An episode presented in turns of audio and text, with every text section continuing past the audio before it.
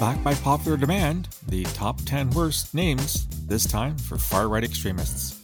Hi, this is Phil Gurski, President and CEO of Borealis Threat and Risk Consulting in Russell, Canada. You're listening to Quick Hits. Number 10, Stormfront. Now, this is a neo Nazi group, but in all honesty, Stormfront sounds more like a weather system to me, not a group for a bunch of white supremacists. So they get number 10. Number 9, The Remnant. Now, The Remnant is a very conservative Catholic movement, predominant in the United States.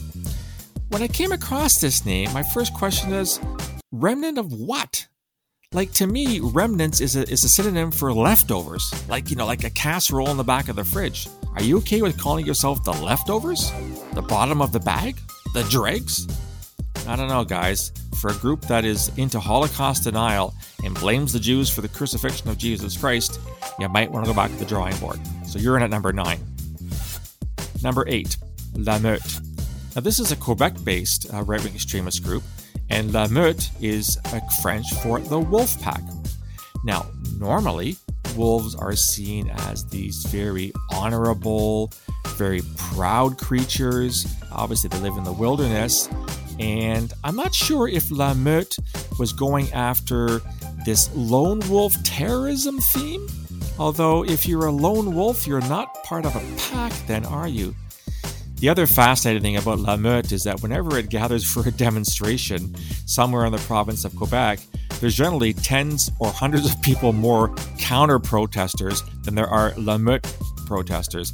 Remember, once there was a, a, demonstration that they tried to carry off, and they had to find refuge in a, in a parking garage because they were going to get the beat out of them by the counter protesters. So La Meute isn't much of a wolf pack to me. They're in at number eight.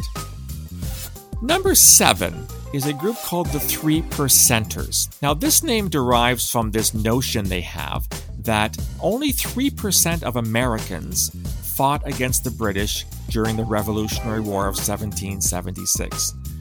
Not sure where they got that figure from. I don't think it's historically accurate. They do see themselves as the vanguard of the new revolution. However, it is also said, mythically, that humans only use 5% of their brains. So the 3 percenters are 2% shy of 5% of the brain, not the brightest guys on the planet. Number 6 is a group called the Oath Keepers. Now, they're an interesting bunch in the States. They claim to have tens of thousands of present and former law enforcement officers and people who served in the U.S. military, and it in fact is one of the largest radical anti government groups in the United States today. They show up at demonstrations, usually in camo gear, carrying some pretty scary weapons. But when I think Oath Keepers, I, my mind goes to one of those kind of Christian fundamentalist virginity clubs you probably heard of, you know, that girls that promise they, they promise to keep their virginity until marriage. In other words, they're performing an oath, they're keeping their oath. Wonder how many of the Oath Keepers are virgins. It's a good question. They're at number six. Number five, the Order of the Nine Angles. That's right, nine angles, you know, like like mathematics. When I first heard this term, all I could think of was, was the high school geek math club when I was in secondary school in the 19, uh, 1970s. Yeah, whatever. What are the nine angles? Why are there nine of them?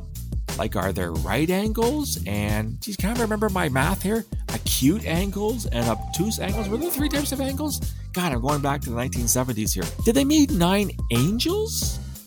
because they are basically Nazi Satanists, which is a really bizarre combination when you think of it. So if, if it, they make the Order of the Nine Angels, that would make sense because Satan, of course, was a fallen angel. And since they're worshiping him, they should be called the Nine Angels. I think this group has a typo in its name. Number four, the Proud Boys. Now, we've heard an awful lot about the Proud Boys in recent history. They, of course, were uh, some of those who took part in the raid on Capitol Hill on January the 6th. The Canadian government, actually the Canadian Parliament, voted unanimously to list the Proud Boys, their Canadian chapter, as a terrorist group after that attack. And you've heard me talk an awful lot about terrorist listings and why that's not a great idea. But when I think of Proud Boys, my thoughts go to the great gay pride events that we've seen in recent history. You remember those demonstrations where people were battling for LGBTQ rights? So I'm not sure the Proud Boys are pro LGBTQ, or maybe I'm missing something here. Furthermore, can you take anyone seriously that calls themselves boys? Why aren't they the proud men? Why aren't they the proud 30 year olds? Why aren't they the proud. No, they're the proud boys. No, I'm sorry, guys. I can't take you seriously when you're a bunch of boys. Number three, the Hammerskins. This is just stupid. Really, really stupid. These guys are a hardcore racist skinhead a bunch in the United States, and they've got an interesting symbol that they took from Pink Floyd's The Wall. And the symbol is two crossed hammers, usually superimposed over a cogwheel. When I looked at the symbol, two things came to mind the Freemasons, with their protractor and their hammer, or something you see from a local union movement you know, the, I don't know, Amalgamated Federation of Typesetters or whatever kind of thing. So I think the Hammerskins is just a really, really dumb name. So they come in at number three. Number two, the Boogaloo Boys. So, first of all, they've got the word boys in their title. I just talked about how the Proud Boys don't put a lot of fear into the hearts of men when they call themselves boys. And secondly, Boogaloo. What the hell is a boogaloo? Now, there's a history behind this, but when I hear boogaloo, rather than trembling in my shoes about these white supremacist wankers, I want to dance. And I can't dance. I'm the world's worst dancer. So when I hear the Boogaloo Boys, and even I want to dance, you know they picked the wrong name. By far, the worst terrorist group name for a right wing group belongs to the Soldiers of Odin. Yeah, like the Norse god. They were created in Finland back in 2015. They are an anti immigrant group and they were angry about the increase in migrants arriving in Finland and Scandinavia, just sort of out in the aftermath or during the Islamic State crisis in Iraq and Syria. So they can't stand immigrants. They also have a Canadian chapter. In fact, they have several Canadian chapters. I think they're actually they're not actually a right wing terrorist group. I think that they're fooling all of us. What I think is, is that the soldiers of Odin are just really, really pissed off because they wanted to be, get bit parts in Thor Ragnarok. They are Norse god worshippers. I think they're just Marvel wannabes. I can't take a group that names itself after a Norse god very, very seriously at all. So that's my top 10 ridiculous names for right wing terrorist groups. If you like the content want to get more, go to my website, borealisthreatandrisk.com, hit the subscribe button. You get a free daily digest, all the pod, podcasts, all the blogs on a daily basis. Love to hear your feedback. I'll talk to you again soon. Until then, stay safe. You know, picking a name for yourself is really, really important. Now, when I retired from the Canadian Security Intelligence Service in 2015 and decided to incorporate, I did some research about, you know, what to call myself. You've got to pick a name for your company after all. And I thought that I wanted to say something that, I don't know, not only indicated what I was trying to do, i.e., provide advice and knowledge on terrorism, but also wanted to reflect the fact that I was a Canadian. I settled on the word borealis.